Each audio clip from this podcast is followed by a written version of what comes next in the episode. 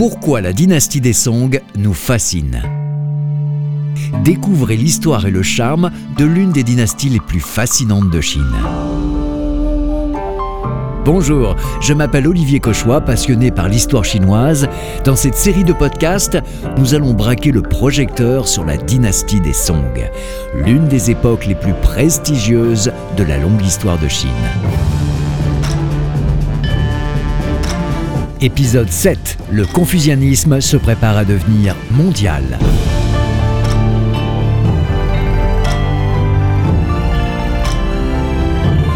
Dans ce podcast, nous allons rencontrer Chu Sihe, un autre philosophe confucéen des Song qui a contribué activement à l'ancrage du néo-confucianisme dans la société sous la dynastie des Song et l'a préparé pour qu'il se répande dans le monde entier.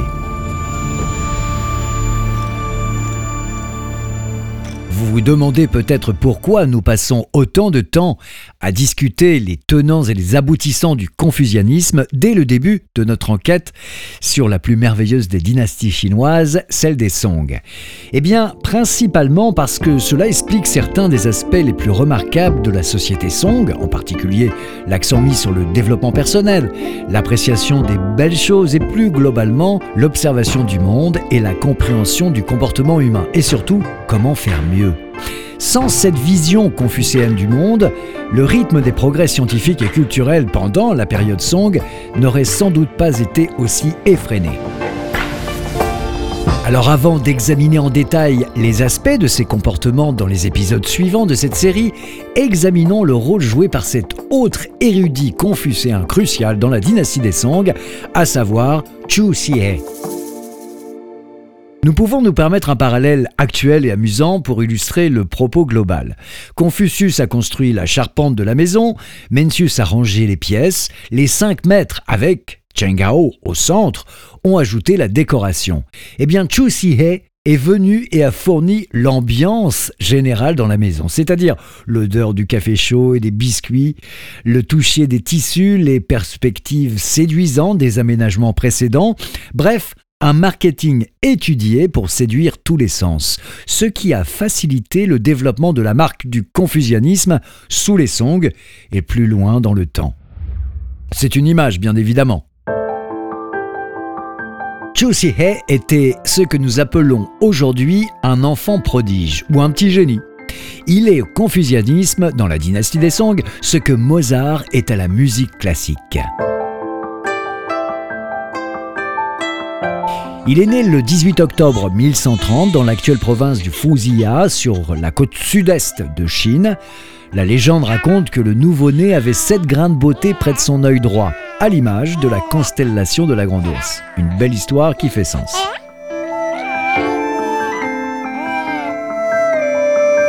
À l'âge de 5 ans, il s'est tourné vers son père et lui a demandé la chose suivante. Papa, qu'est-ce qu'il y a au-delà du ciel? Comment répondre à cette question? Imaginez-vous en train d'essayer d'apporter une lumière correcte à votre enfant de 5 ans. Complexe, vous en conviendrez. À l'âge de 8 ans, notre apprenti philosophe maîtrise le classique de la piété filiale, aussi connu sous le nom de Xiao Ting, une œuvre confucéenne qui donne des conseils sur la façon de se comporter envers une personne âgée, comme un père, un frère aîné ou un souverain.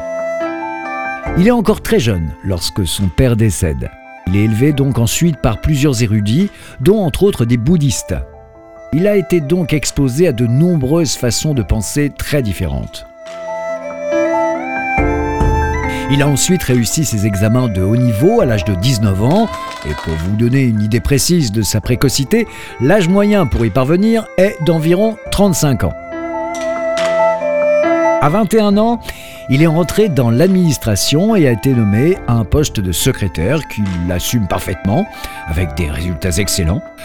Au bout de cet exercice, il n'a pas voulu poursuivre son chemin de bureaucrate et a décidé de se consacrer aux études et à l'enseignement.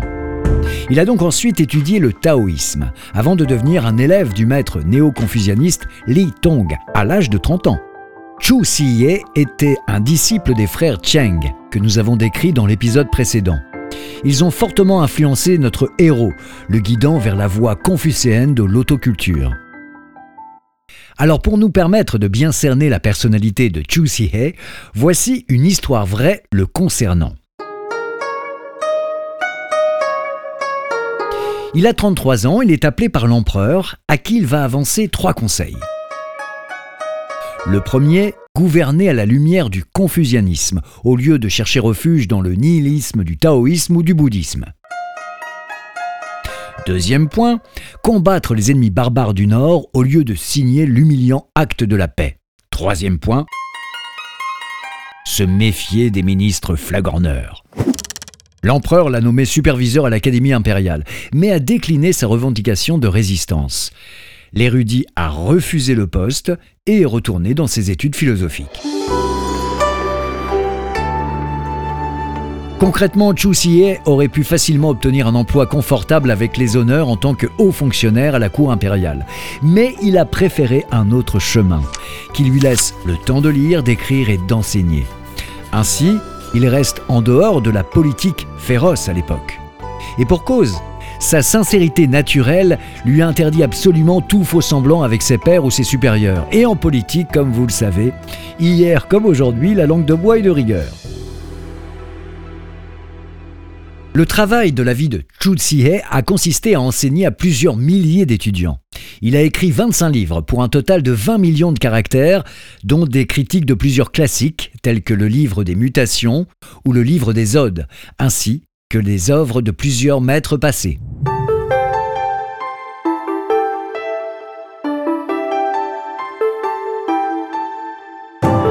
Dans son enseignement, l'objectif de Chu Sihe est de transmettre à ses apprenants des propos démonstratifs délivrés dans une communication claire. Il enseigne une philosophie enthousiasmante, adaptée à chaque tranche d'âge de ses élèves.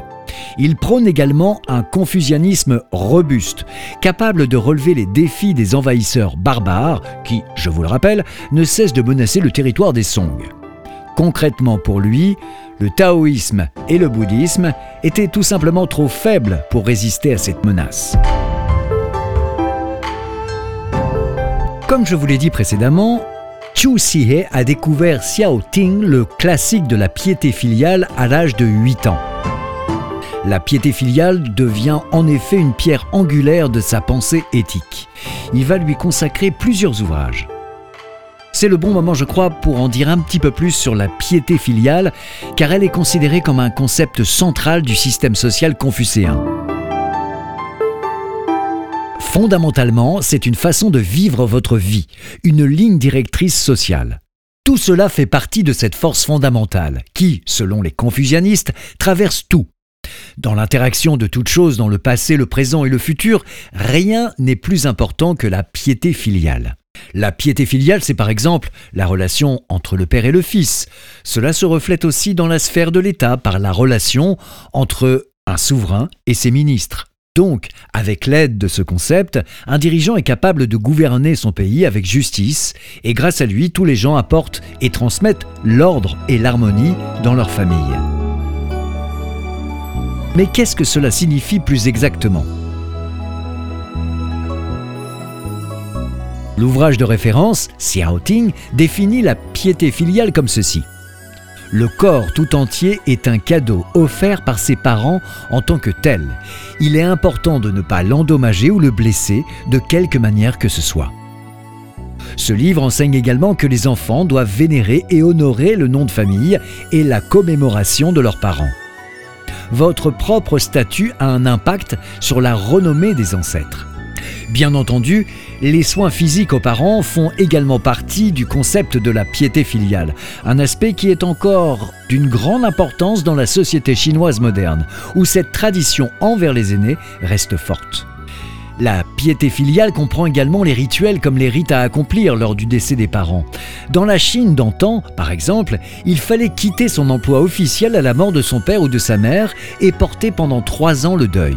L'empereur, en tant que fils du ciel, ne devait pas seulement être respectueux de cette tradition de piété filiale envers ses propres parents, mais il devait aussi vénérer le ciel et prendre soin du peuple, chaque individu composant son peuple étant considéré comme ses enfants en quelque sorte. Toujours selon l'ouvrage de référence, Xiaoting, qui définit la piété filiale, l'homme ordinaire doit suivre le chemin du ciel, partager les fruits de la terre avec les autres, être sincère et économe et nourrir ses parents.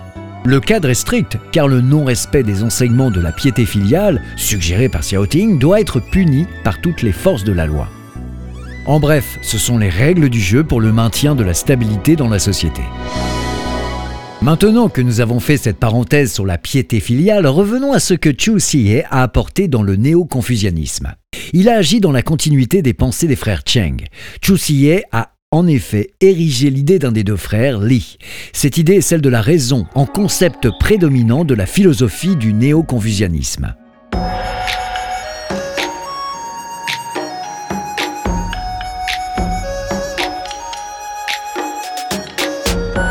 Les choses du monde ont chacune son origine et fonctionnent chacune selon sa propre loi. C'est ainsi que le philosophe Li explique le concept. C'est une loi fondamentale qui régit absolument tout, le ciel, la terre, l'humain, ainsi que tous les êtres vivants et toutes les matières. Le confucéen doit chercher par toutes les voies à saisir cette raison fondamentale.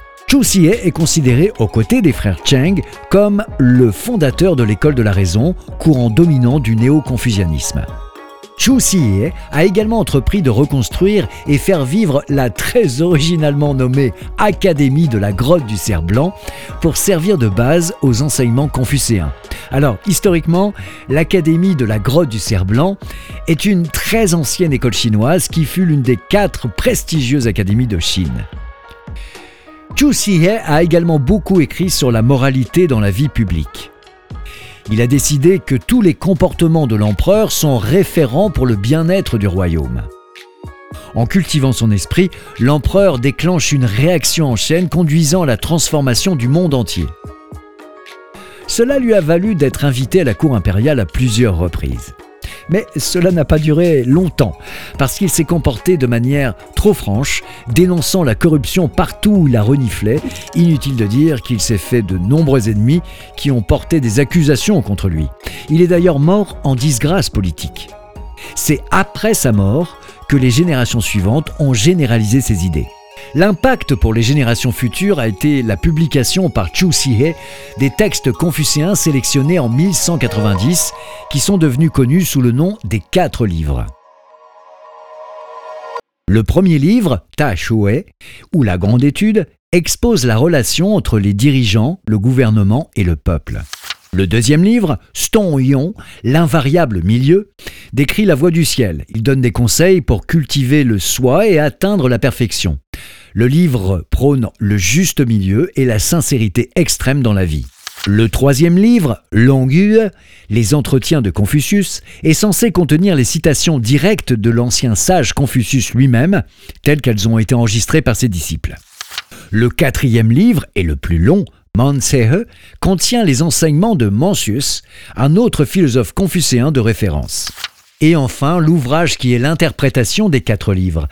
Ces quatre livres réédités et annotés par Chu Xie vont devenir la base du système d'examen impérial jusqu'à la fin de la dynastie Qing au XXe siècle. Alors vous pouvez vous dire, mais en quoi est-ce que tout cela me concerne? Chu Xie a vécu il y a tellement longtemps. Certes, mais le confucianisme, tel qu'il a été pratiqué et perfectionné sous les Song, a considérablement marqué la société chinoise pour très très longtemps. C'est donc important, entre autres, pour comprendre la Chine d'aujourd'hui. Et comme nous le verrons tout au long de cette série de podcasts, l'apport du néo-confucianisme a eu un effet profond sur beaucoup d'aspects scientifiques et culturels dans la dynastie des Song.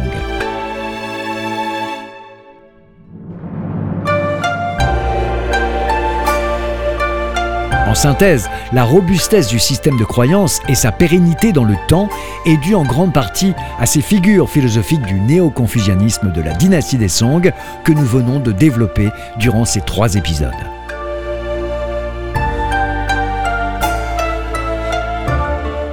Remerciement spécial à la maison Sanya Chongdu pour son aide dans la rédaction du texte.